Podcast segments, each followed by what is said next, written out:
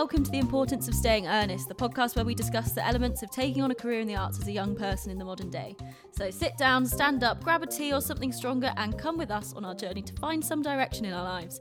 My name is Emily, and with me is my fellow host and good friend, Harry.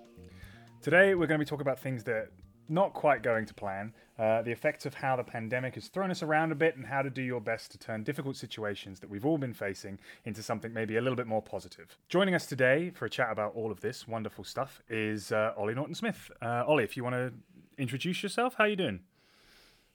I'm all right, thank you. Thank you for inviting me on here.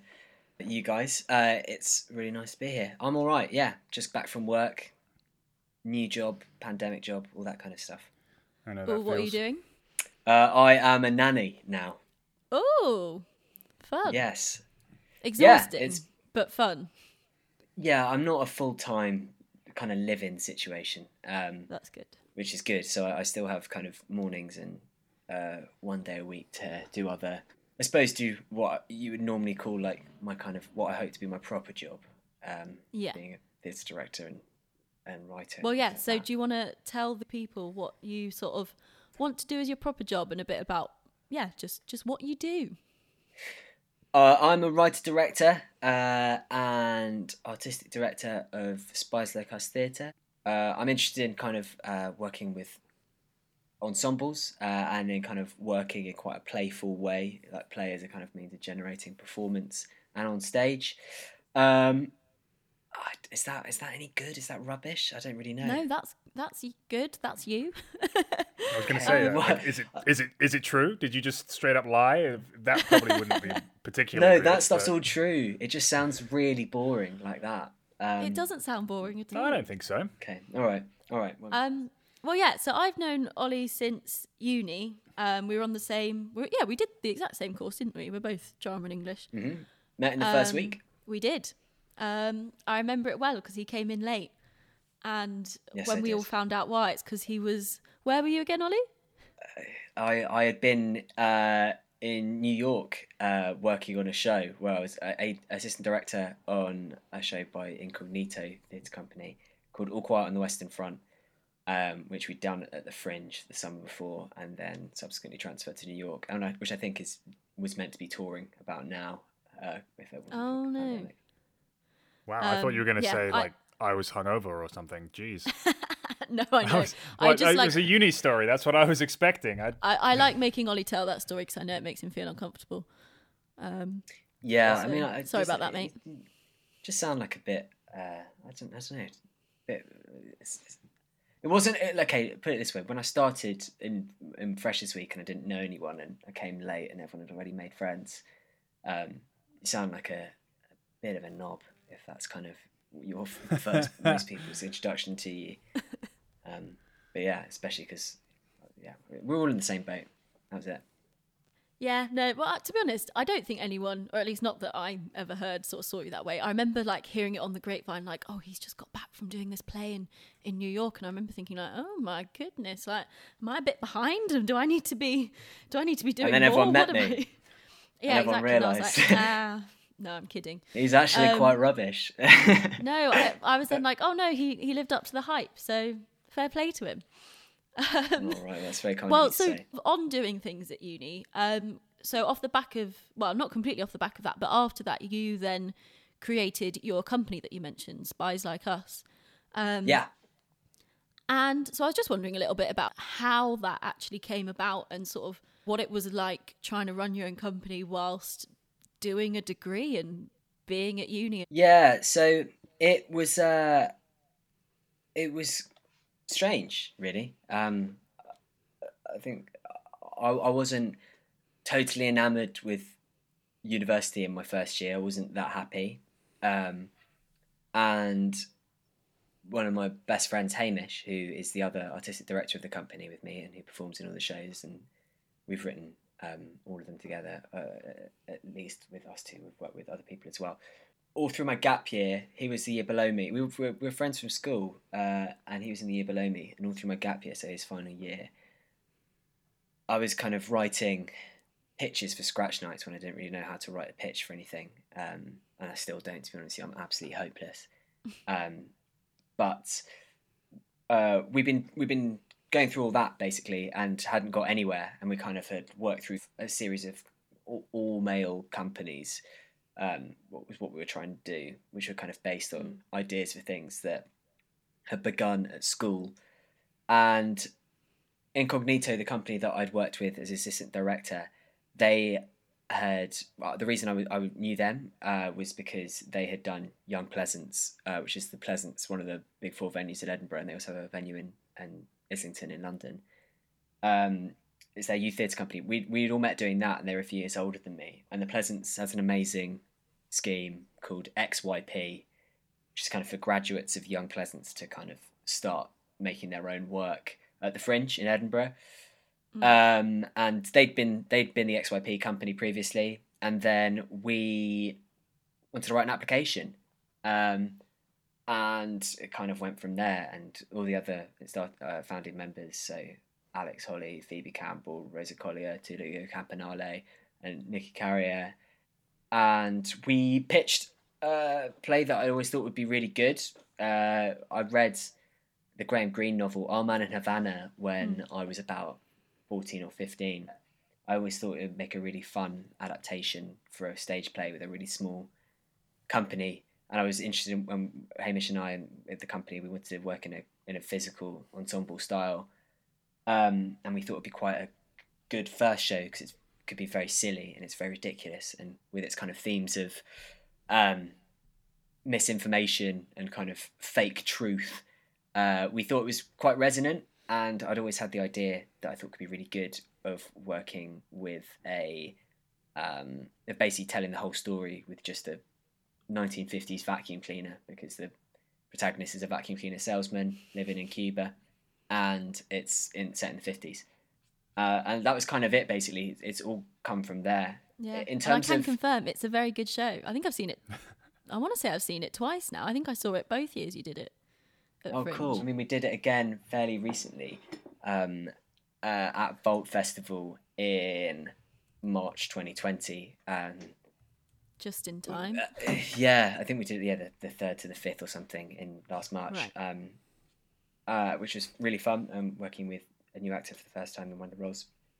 But it's uh, in terms of how it was starting a company at uni. Obviously, the first thing to do is kind of recognise immense privilege to kind of have that opportunity at the Pleasance, which is such a big venue, and they give us some amazing support.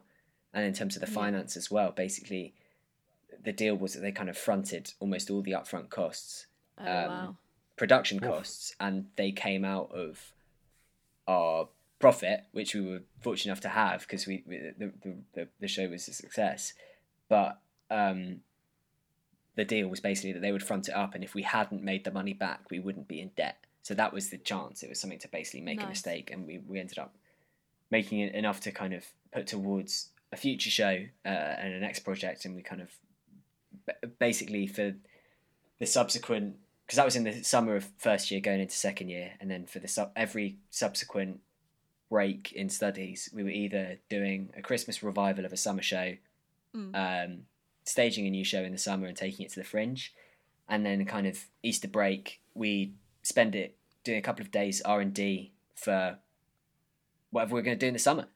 Um, and that was kind of our model. Um, in final year, we tried to kind of expand things a bit more, and because we were emerging, we were kind of changing from being a group of mates who wanted to make a show into something a bit more professional and a bit more formal. Formal being is the wrong word there. I mean, I, I mean purely in terms of just the structures we had in place and kind of how people were seeing us. We realised that like that people were actually thinking about us as a company and not just a group of friends and students. This is um, well, it's a very long rambling answer to right. your original question, Em, but yeah, that, I've got, I've got lots to say about it. I, I mean, because it obviously started with a project um, and started with basically started a company with the desire being for all of us to do the jobs we were doing within that. So I wanted to be a, a director and I wanted to Mm.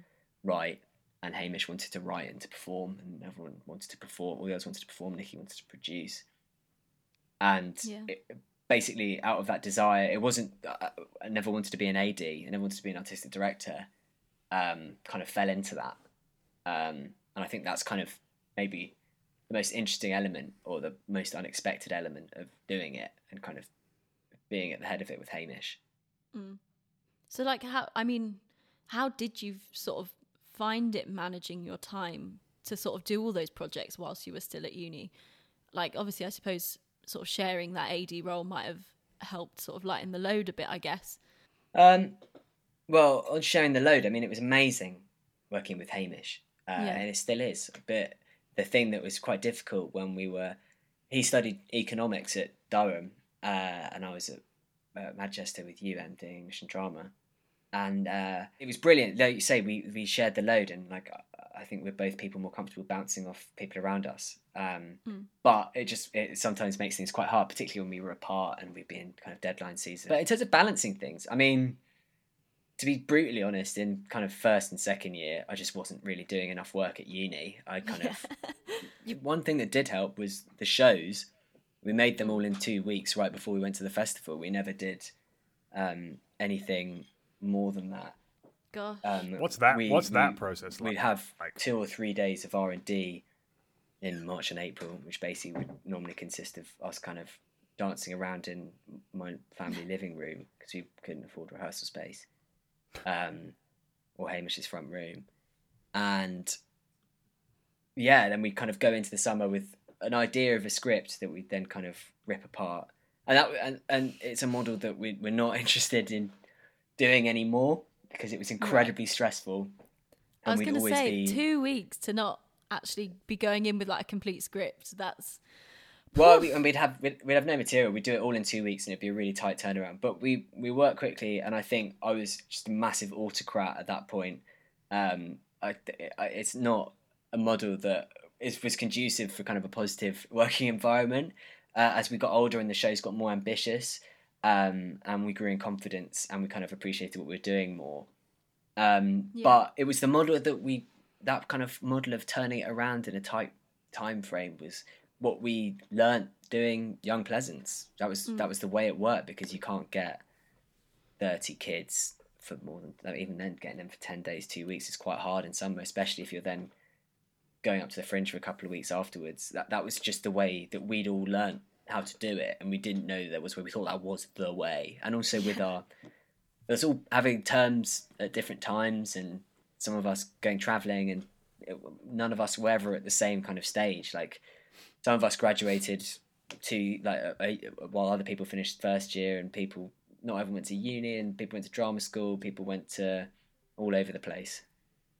Mm. Um, so yeah, it's just a bit. Uh, it, it, it, was what it had to be, I think, at Right. that stage. Yeah, of course. Talking about sort of how you want to do things now, I suppose that leads us on to post uni. Um, because actually, and so sort of me and Harry have discussed that one of the reasons we decided to make this podcast in the first place was that both of us ended uni knowing what we wanted, like where we wanted to get to, but kind of unsure of like how to get there. Because, you know, you're suddenly leaving this space where there are structures in place for you to create work, to do things. Um, or even just whereas you graduated. You, really. Pardon, Harry? or even just distract you. Like even if it's not the case that you're there wait, making work, you're in a position where you're like, oh, I'm at uni, I'm doing something, and all of a sudden you go from having that thing that you're doing that is fulfilling, at least societally, I think, is like you're like, yeah, I'm at uni, I'm doing things. To all of a sudden, oh, I'm not doing things. I can kind of start going in the direction that I want to go, but I don't know where to start. Yeah. Um, whereas obviously you graduated, Ollie, Hmm. with like something ready to like dive into. And Yeah, I remember thinking like, oh, I wish I was in that boat now. Um, but how how did you sort of find that post uni? I think, I think graduating is hard for everyone. Um, Yeah. I I think that, like you say, you've even if you've had a gap year like I did, or if you haven't, it, probably even more so. You've been on this kind of you've kind of put your brain on this conveyor of constant, like, I don't know, is it logarithmic growth? I don't know. I did drama. Um, uh, some of, of That just sounds like a constantly thing. going forward. Log- uh, yeah, it sounds- logarithmic growth is definitely a thing. I have no idea what it means. Yeah, I mean, uh, yeah, we can. We, uh, look, we can all we can all look in a thesaurus and make ourselves sound clever. I'm good at that, but uh, cleverer than I actually am, anyway. But um, but yeah, anyway, I, you're always on that kind of upward escalator towards the next big end goal and like Yeah. it and then and it's and then you're kind of dumped out in the big bad world Though- though none of this is a particularly original thing to say but it hits everyone is aware of it more or less and some people negate that by going straight into grad schemes and things like that but i Mm. think when you're basically aiming to go into a career that will almost always in any kind of most optimistic sense be freelance um the impetus is hugely on you to start building up your portfolio and Yeah. um, it's really interesting to hear you say that, uh, kind of looking at spies and thinking, oh, that'd be a, a nice thing to have. But no one, people don't really give gigs to companies. Um, it, it's, well, they do. That's that. But it's it's really hard. Like, I- and then what you kind of described there, I suppose, kind of taps into something that is quite difficult, and it's a very blessed kind of curse to have to really mix the meanings of those words. But uh, because I, m- everything that I've done is is with Spies Like Us, and I'm, I'm incredibly proud of that. But people like Spies Like Us doesn't write an application for an assistant director gig and not get it like I do, and Yeah.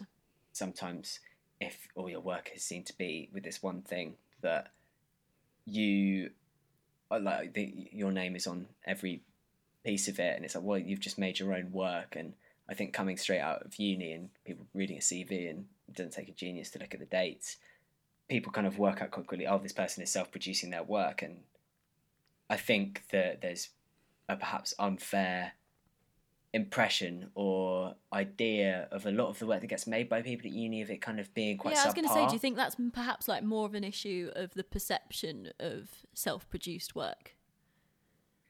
I don't know. Honestly, I really don't know because, like everything, there's some great stuff, there's some terrible stuff, and there's Well, a- most of it is middling. Um, that's the way with any art, I think. Um, but it's, I don't, I don't. That's a big question. Uh, um, it's all right. I'm not expecting you to come up with all the answers. No, I mean I've got none, so you'll be waiting a while. Um, I- I've not got a single job ever in my life as a director beyond that first AD gig that took me to New York with Incognito Theatre with people who I knew anyway. But I, and so that's really kind of an exception. Um, I've not got a single job as a director as myself. I've had other jobs as kind of a facilitator and working in schools, but generally kind of getting that off the back of something else I've done with someone's seen but I've never had any work as a director um, based off anything I've done as Ollie Norton Smith, director, writer, Right.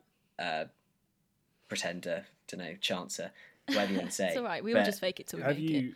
true? Yeah. Have you gone? Have you gone for jobs and not? Oh yeah, them? yeah, yeah. I, I I know I know Grace talks about the kind of hundred rejections challenge on Twitter. Mm. Um, uh, who you've spoken to before.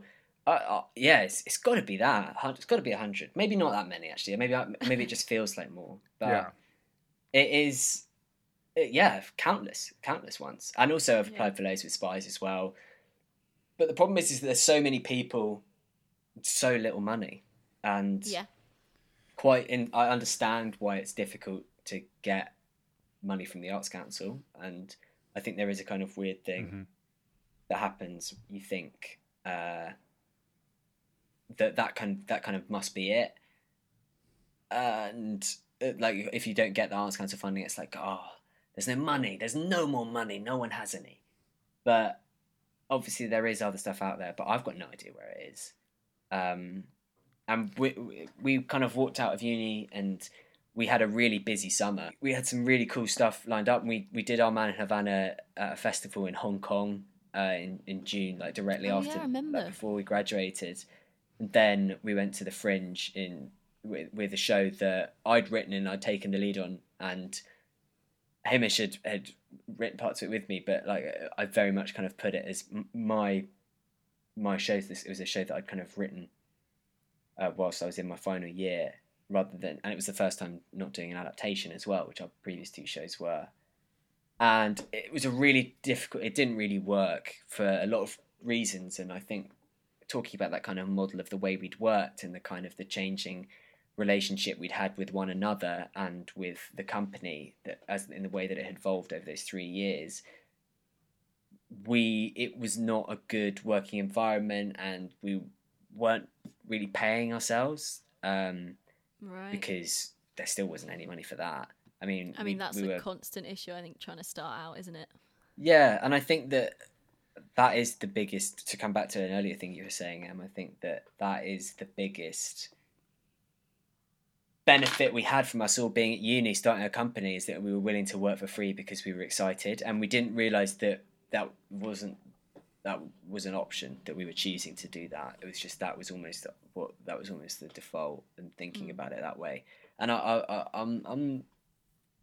I, not necessarily happy about that. I mean, I'm ha- I'm really happy about the opportunities that we kind of made for ourselves, but we did a lot for nothing, and we will always have done a lot for nothing. There isn't a kind of way of correcting that unless someone gives us I don't know fifty grand, and then we can pay ourselves retrospectively for the months of work that we've all put in. But even that probably wouldn't be enough. Yeah, good luck Paying asking the Arts Council that. right? Well, yeah. I mean, you can't get Arts Council to pay for anything that has already happened anyway. So let alone doing a show that we've subsequently done about 60 times since that's never Mm. going to happen i don't feel pity for myself like it's not kind of self-pitying thing there it's kind of i suppose maybe an element of guilt at leading this thing with hamish.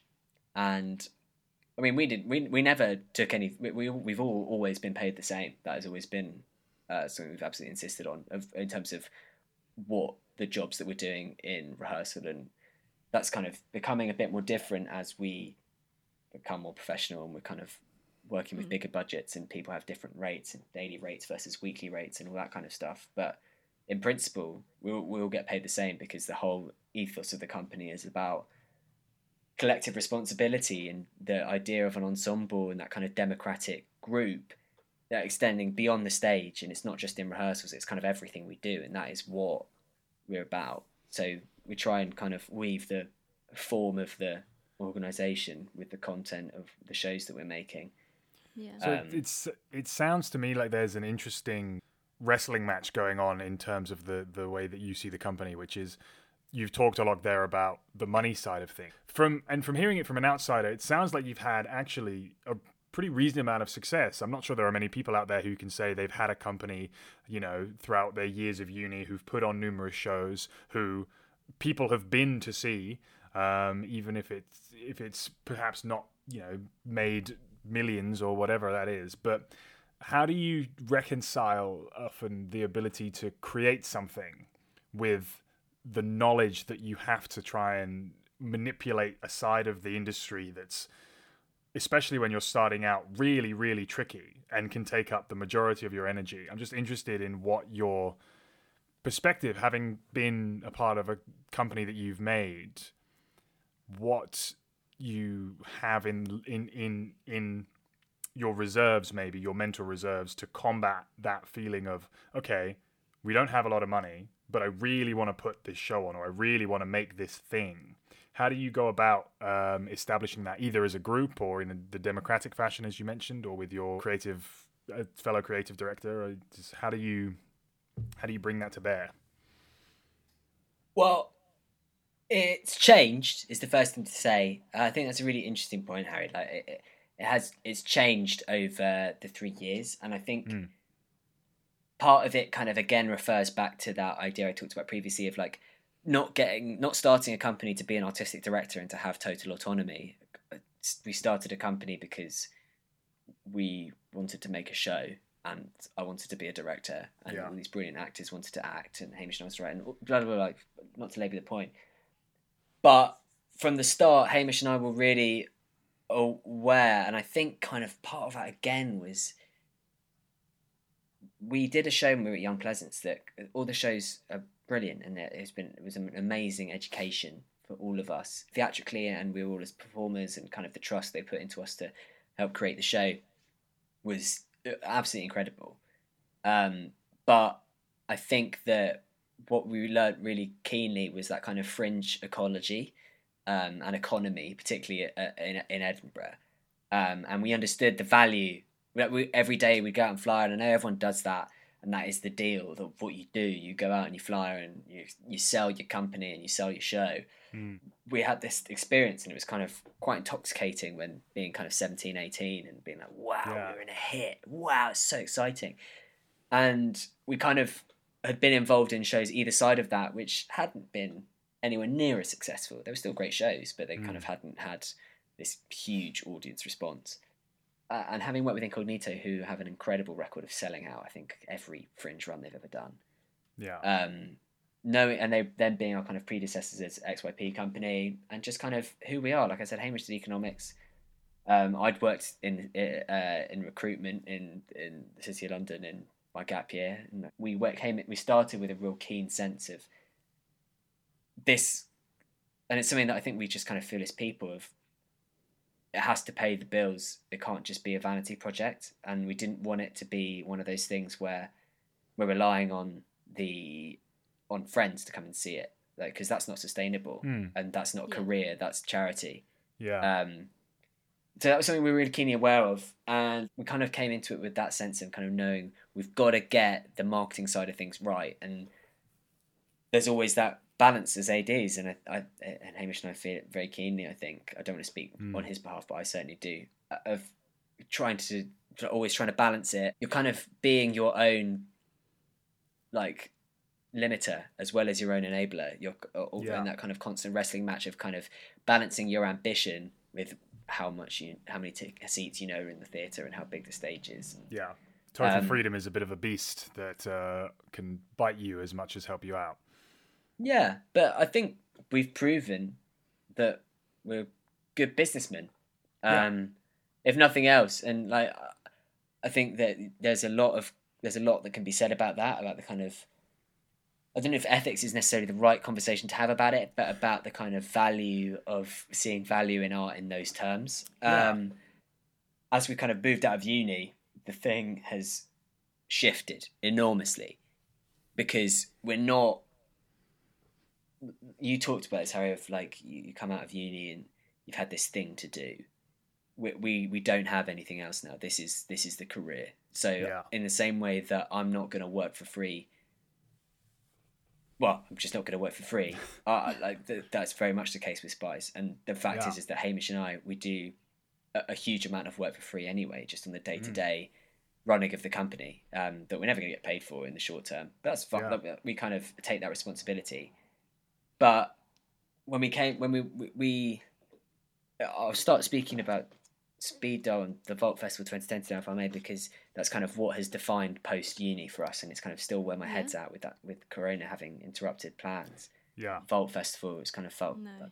a really logical next step for us, having done the Fringe for three years and kind of started to do some stuff in London at the Pleasance and starting to go abroad and further and uh, outside of London in the UK and Edinburgh, of course. But yeah, so we pitched that to them and, and they said yes at the last minute, and we basically scrambled to try and cast the show Gosh. get right an Arts Council bid, and having said after Edinburgh 2019, we're not going to do this Edinburgh centric model where we have two weeks to make everything. We're not doing it. we suddenly were like, oh my god, we're going to get in the same the boat again, but just not for it. Yeah, um, and we basically we we met some amazing actors in in audition, and we basically we were straight with them. We said, look, um, you're contracted on a basis of if we get the Arts Council money, this is your rate. If we don't, it's this. And we were all, and these are people who are. Uh, this was a step up for us as a company with people with how we, we saw it as they've got they've got real credits, they've got real gigs. They're Yeah. not just these people who have done this work not as just their our friends. mates. I'm- I'm- yeah.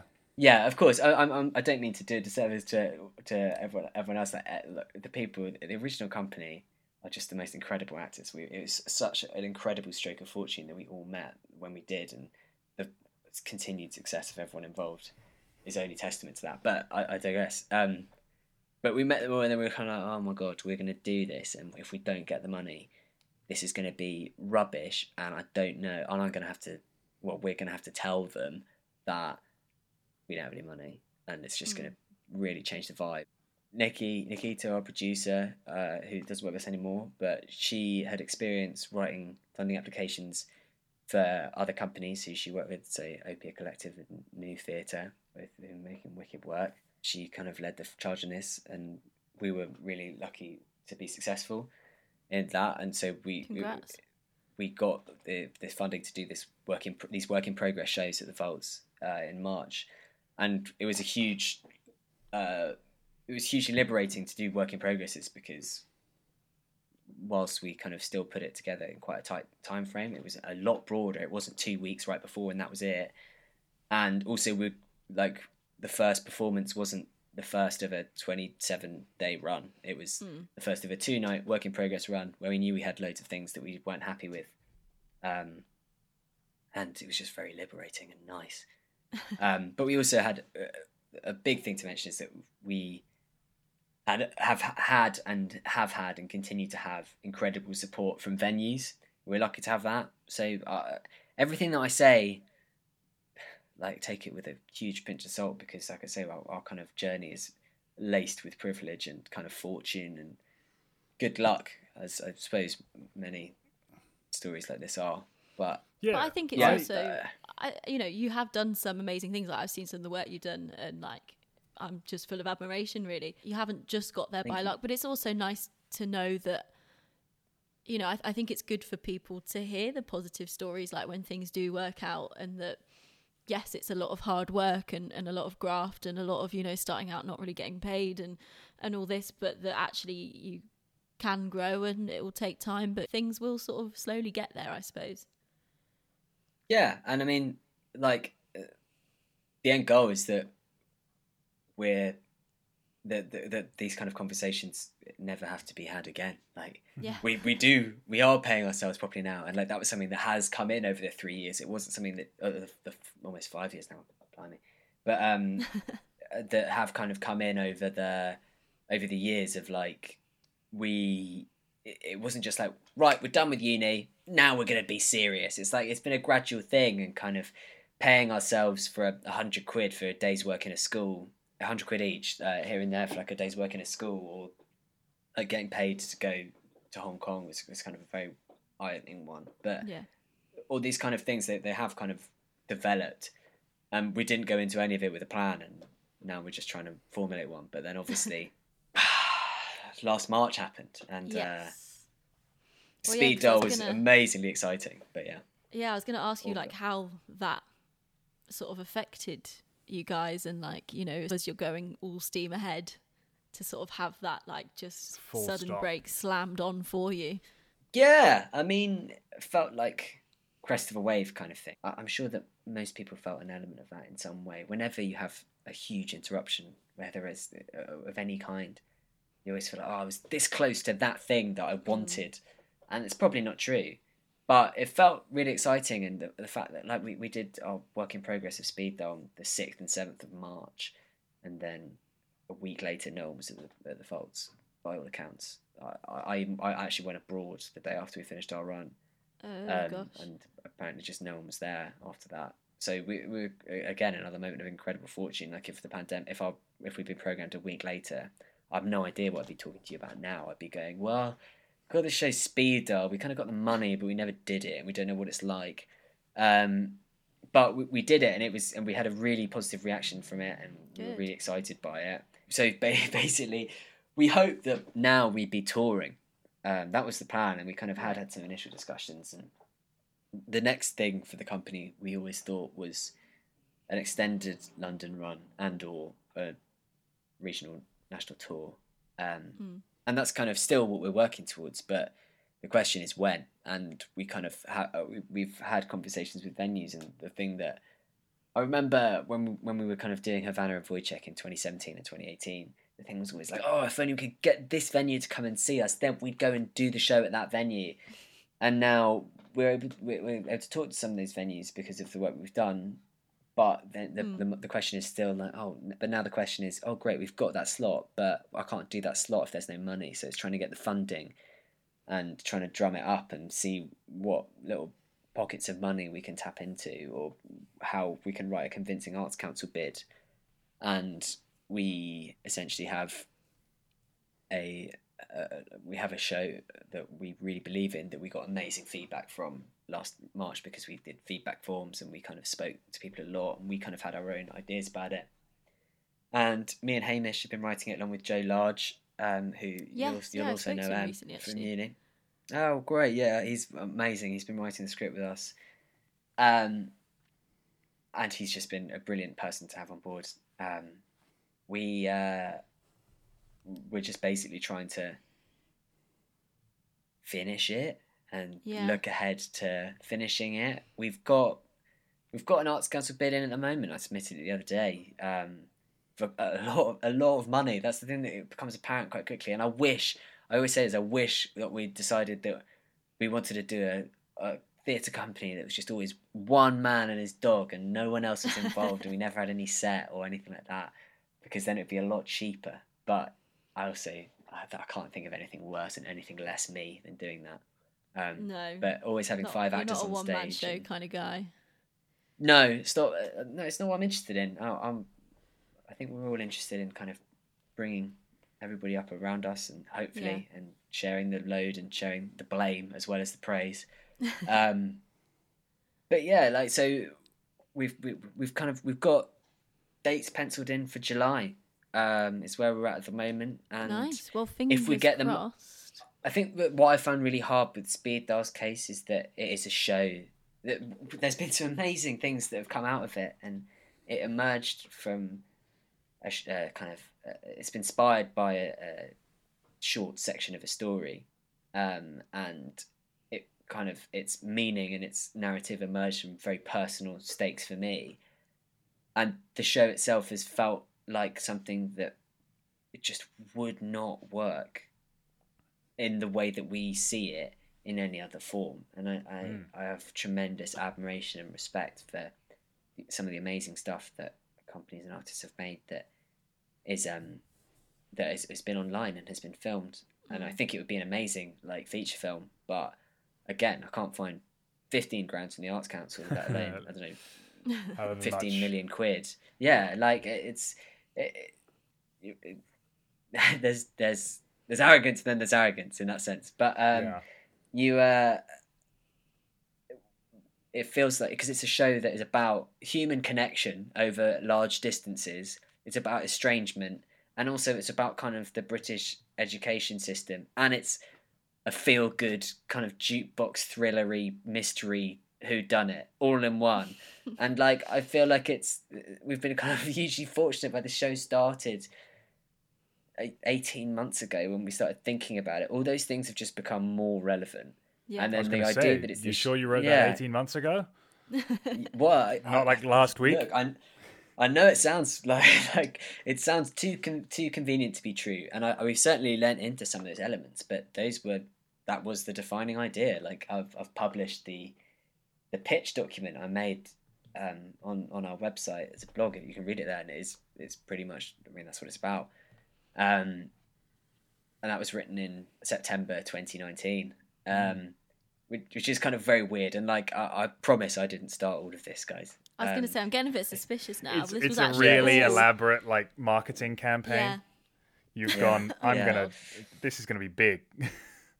I really I knew this guy who used to love pangolins. Anyway, um, the uh, yeah, but but the kind of big thing with that, the, the relevance kind of makes you go, oh, I'm itching to do this. The distance from doing your job makes you go, oh, I really want to do my job. But then kind of the way that our shows are and the kind of idea this kind of being at a bigger scale and it was going to be something that really brought people together, people together and made Yeah. them feel good. It just feels like it is a show that really needs to be live and I, Yeah. y- y- there's something you talked about like the thing that brought me the great Britain's biggest pleasure potentially being that kind of creating and I think I absolutely love it and I really enjoyed it with Speed Dial for Uh, in a totally different way because I felt like I was doing my job for the first time I felt like I was being a director because I'd always felt like that before I'd never not felt like it but I realized I, I, I kind of really after I kind of got out of that kind of funnel of uni and working in your holidays and making shows and the other ones and doing all that, not really ever thinking about what I was doing and the mistakes I was making. And kind of, I really felt like I learnt a lot and I was putting a lot into it. And I was excited to kind of do that next bit. But, uh, and I I really did love the creation of Speed Dial. It's also in- insanely stressful. but I'd be a liar if I didn't say that the AD in me, and maybe it's the businessman, and maybe it's the cynic, or maybe it's just the kind of like cold empiricist who, when I see people coming into an auditorium and I see it getting fuller and fuller, or when I see people clapping at the end, like that, that feels amazing. Yeah, the Um, validation. like that. that's the thing yeah that's that that I, I think that that is the joy of being an artistic director and a writer and a director for me or perhaps not the the sole joy but perhaps what i find to be the richest one Art like most of us most of us end up wanting particularly if you end up going into the like writing directing you know rather than acting route you know you want to bring people together and you want to make them be entertained you want to make people smile or you know feel whatever it is that like the, the show's relevant to and yeah you know and I, I guess with the themes of speed dial i guess it'll just make it all the sweeter when you do finally get it back in front of an audience again no mate um, lockdown 9 you heard it here first Oh no, Ollie, don't say that. two locked, two down. Yeah exactly. Well, that's the way we're going. Tokyo drift inbound. On that note, th- going from being all the business side of things to just doing something a bit more fun and creative, um, Ollie, we've got a little game for you to do if you'd be so kind before you leave us. of course. Um, and so I'm going to give you um, like a brief, a pitch um, of something you've been asked to do for a job. You've got, you've got that directing gig. You can just let us know what you would do with it. What springs to mind um, What's your thought when you process hear it? Um, behind it? so, Ollie, you have been approached to create and direct a production of King Lear. Um, you've been asked to make it accessible and understandable for younger audiences as it's going to tour primary schools. Whoa okay How do you how do you attack? uh, sorry i'm just I, I, I'm, I'm in briefing mode i'm just Okay, writing no, this- I'll let you. writing- I'll writing leave you this to down. it. Um, so uh, yeah, I mean, I will say the first thing I would do is uh, read King Lear. That's Um, uh, I don't think I've ever seen a production of King Lear, and I don't think I've ever read the whole production. I know what it's about. I think. I mean, it's famous last words. So, well, I think I'll talk about this in terms of perhaps less in, in terms of the moments of my production. I think Oh yeah, about no, I'm not the expecting a people whole that in I'd depth. want to work with. How Well, yeah, in Act? Two, Scene Three. This, this is how. anyway, the I, first mean, thing I, I, wouldn't have a clue. yeah, the first thing I do is uh, acknowledge what my weaknesses are and what I don't know anything about. Uh, and I talk to people who kind of work with Shakespeare in schools to kind of consult them and Mm. ask them for some advice and some opinions. Um, I'd immediately think about how to approach the dreaded text. Uh, Robert Icke's been doing these Zoom uh, Yes. workshops with. Uh, I can't remember. He was talking about Shakespeare and how people, um, old people, in his words, kind of tended to criticize people's performances of it. Wait, let me try and find this thing. I've actually just to- it's gone out totally out of my head. Give me one moment. I'm really sorry. Alright. Oh, I'm not going to be able to find it now, am I? Uh, not sorry. Continue with your, your thought process surrounding um, your production of King Lear for kids. King Lear for kids. Well, I think I'd probably call it that. Actually, thank you for that, Harry. Thank you for that inspired Yeah, title done. you've been praising mine earlier. Um, King Lear for kids. Uh, so primary school. What we're saying is the maximum age here. We're talking 11, 12, or ten. Yeah, so I think primary school. We'll we'll say like eight to eleven year olds. Eight to eleven year olds. Okay, so I think the most important thing to do is to find the analogs, the points of reference, and it's not about kind of making Lear a TikTok star or anything like that, but it's about kind of finding that. the points of reference and contemporary resonance about what the world is, what the world they're looking into is, and so then that kind of bit because I think that is the immediate barrier with kids theatre is Mm. about they they bring so much more imagination to it than you possibly can. And I think my biggest thing in my creative process would be leave loads and loads and loads of time to workshop it and get test audiences in Mm. because feedback of kids is more hon- honest and brutal than you can ever get. Um, oh, they will tell you exactly Kids are what they think. savage, man. Kids are you savage. know what? one thing kids are is honest. I would think about how to make it funny, sad, and not distancing. Would Mm. be that would be my kind. That would be my three point agenda in terms of thinking about this production. And I know that people don't think of King Lear as funny, but I think that a big route into all these kind of things, and perhaps it's the kind of the silly silly person in me just kind of is leaning into theatricality and I think that that is something that really works well with young audiences of kind of not pretending that any of this is real, making it quite clearly, transparently a performance, um, because I think that's what they relate to and they engage with more innately. And maybe that's why. Maybe I'm saying that because of me, because I think that everything that I do is kind of playing in one form or another. I just think of theatre and sets as toy boxes to make something else out of. But that's kind of the vibe that I'd want to do. In terms of accessible, I don't, you know what? I'm, I'm drawing blanks here. I'm done there. That's me done at the moment. No, I think I, I don't think you're drawing blanks at all. Um, no, very impressed. Um, I feel like I've said a lot without you, saying anything. That's all right. I'll edit it out so it sounds like you said loads. Um, that is an art form in and of itself as well. um, yeah. So thank you for doing that. And as a thank you, I am going to, and I, have literally set up a timer on my phone. Um, I'm going to give you 30 seconds for you to plug where Plug people time. can find you, what you're up to. Yeah, where where should the good people look to find you, what you're doing, maybe spies like us, whatever you want. And begin. Fantastic. Well, find me currently sat at my desk uh, at 20 to 10 on a Wednesday. You can find me on Twitter at OA Norton Smith. Uh, Instagram with Spies Like Us. We and for Twitter we are at Spies Like Us underscore on Twitter and at Spies Like Us Theatre on Instagram and Twitter, and we're www.spieslikeustheatre.com. We're hopefully going to be performing in July. We've got education resources if you work in a school, loads of them on on our website. Get in touch with us. Uh, we're hopefully going to be on tour this time next That's year. Time maybe uh, up. Uh, and oh, Right That's there we go. I absolutely boxed that. Tried to be too smart at the That's... start, and I was trying to be funny, and I made it. I made it rubbish. Tried to make a joke. It's all right. We'll, yeah. we'll we'll tell everyone at the end. Oh, if you work at the Arts Council, I'll plug my application. My application number is whatever number number number. um, well, thank you so so much for chatting to us on a Wednesday evening when you've just gotten back from doing your job. Um, really appreciate it, and it's me. been really lovely to speak to you. Well, talk, thank you so much for having me, guys, and yeah, good luck with the podcast and with the project. Uh, I hope it all goes really well, and I hope you get some great guests on.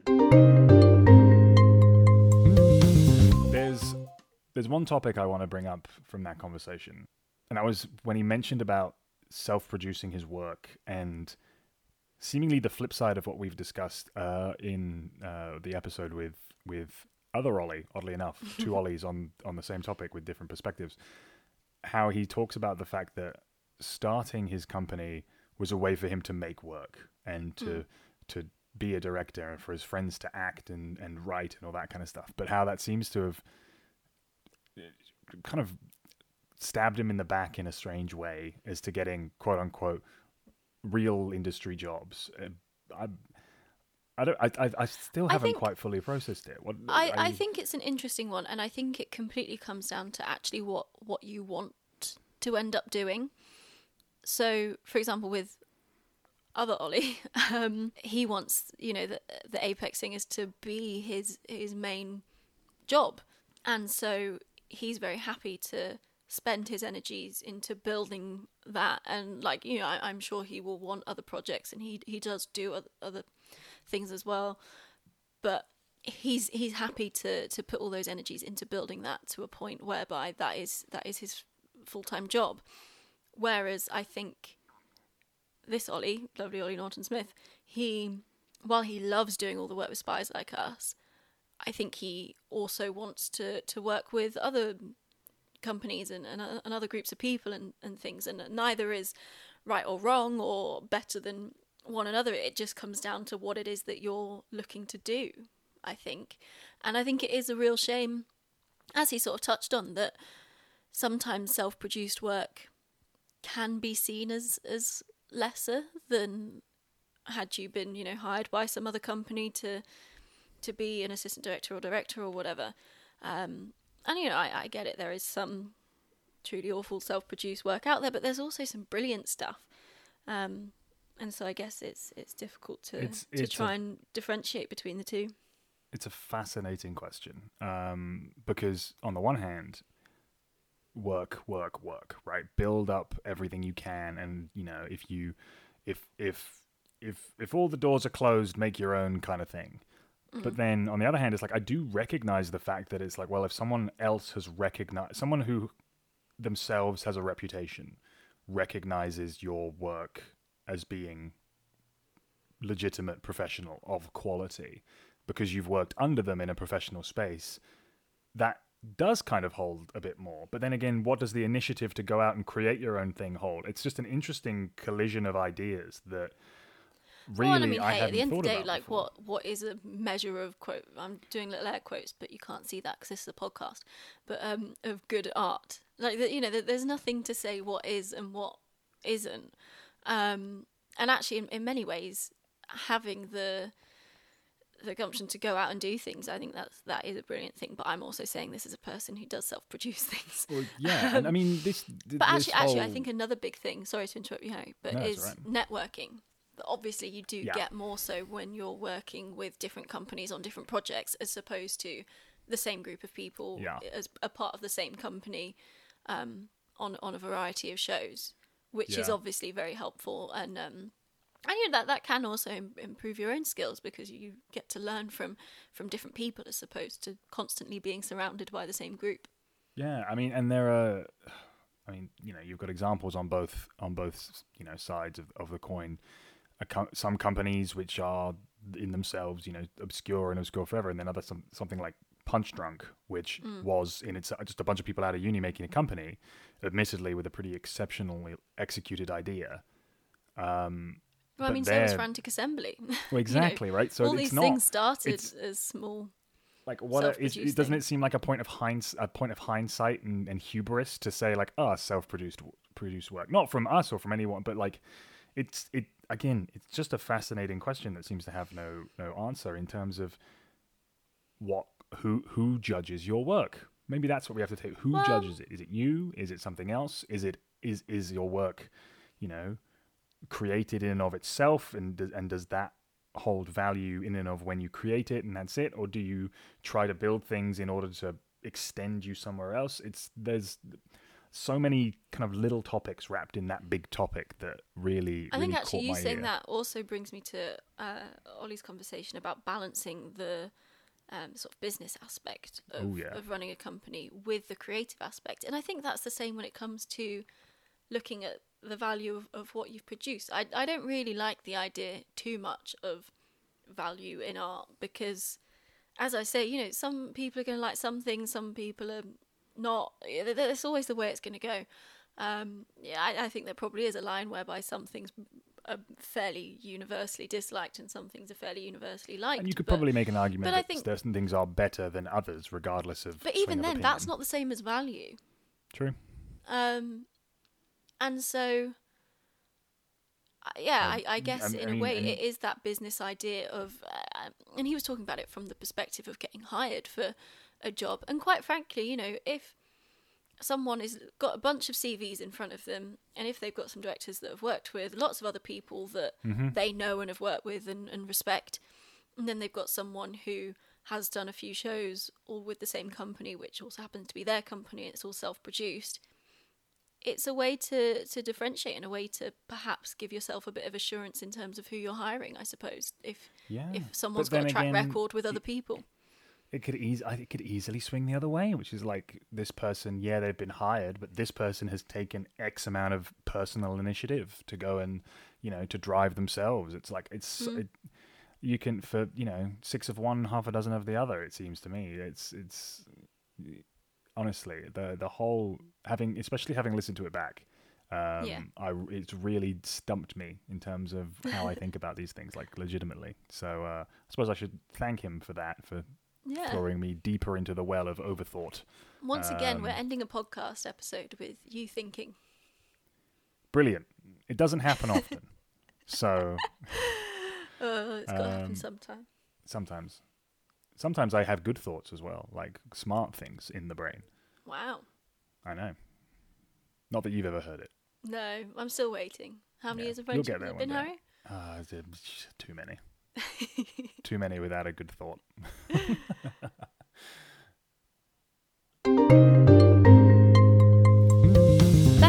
listening to The Importance of Staying Earnest.